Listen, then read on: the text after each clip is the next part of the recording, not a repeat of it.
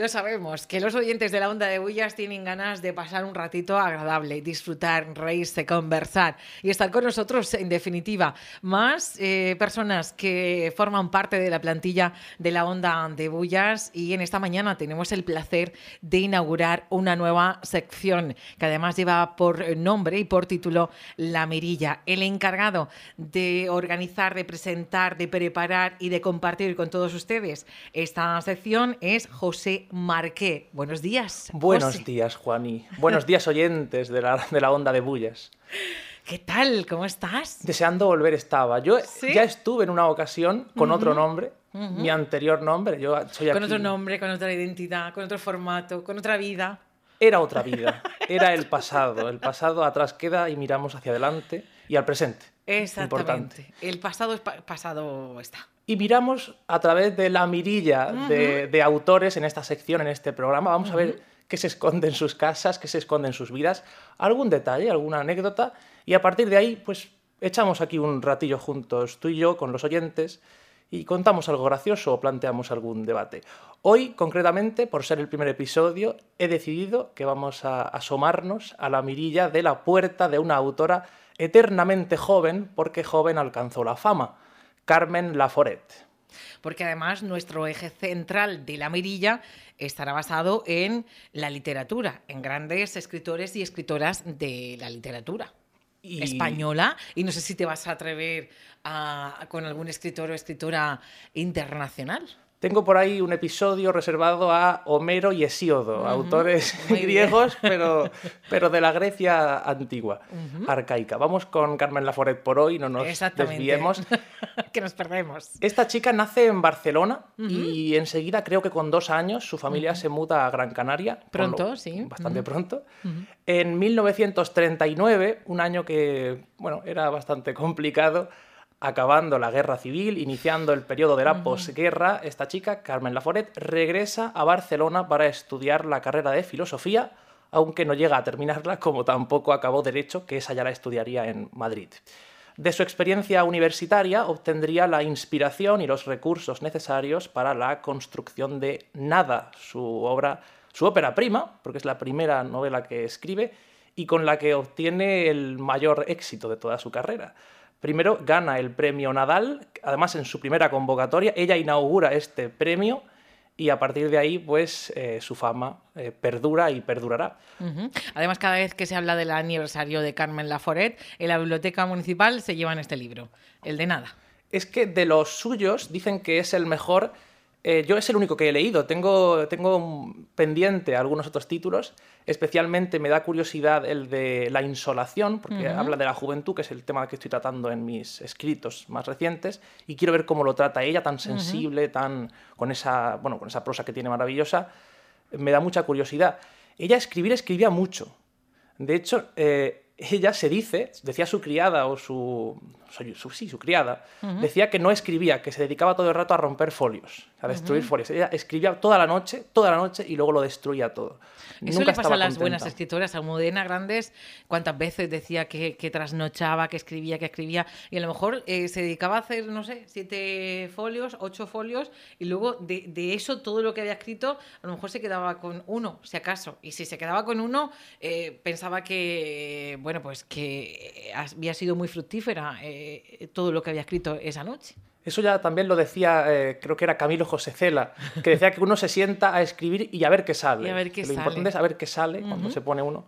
Lo sorprendente, eh, José, es eh, la fama tan joven y en esa época y siendo mujer.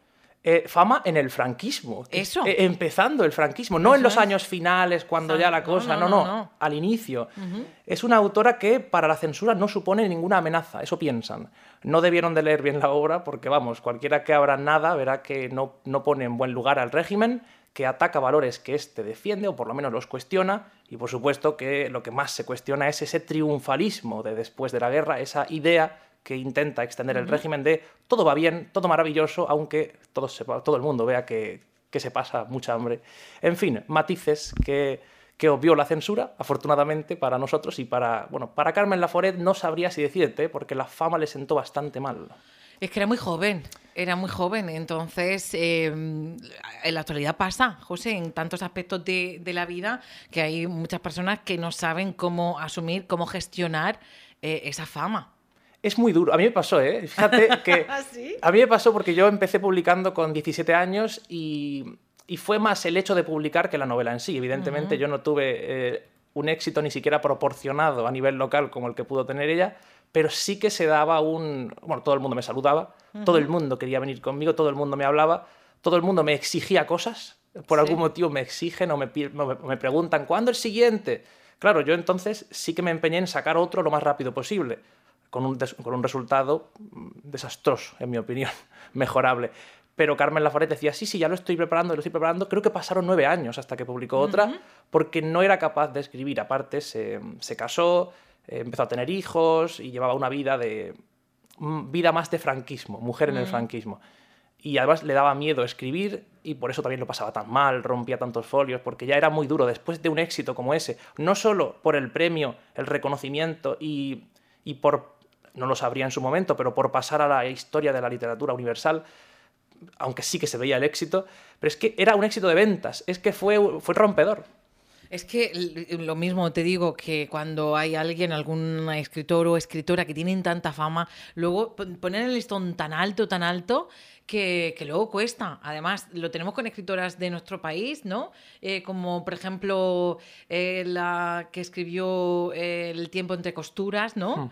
Eh, que, que, luego, claro, cuando ves eh, o lees La Templanza o lees otra, o Misión Olvido, dices, mm, ah, me ha gustado, pero no. Como, como, porque sí. siempre las comparaciones, claro, un escritor, si ya has escrito acerca de este asunto, pues buscas otro, eh, otro totalmente distinto, otro enfoque diferente. Pero ya la encasillamos algunas veces eh, en eso y ya. Mmm, es difícil cuando llega, te llega un éxito de esas características. Sí, esa autora la primera... que citas, no sé, no sé exactamente porque no la he leído, pero hay autores que es que directamente no dan para más. O sea, han dado una historia, no tienen más y a partir de ahí se dedican a copiar una y otra vez la misma fórmula o por cuestiones editoriales o, o mercantiles, pues repiten un éxito a ver si pueden conseguir repitiéndolo, sacando dinero y punto, ¿no?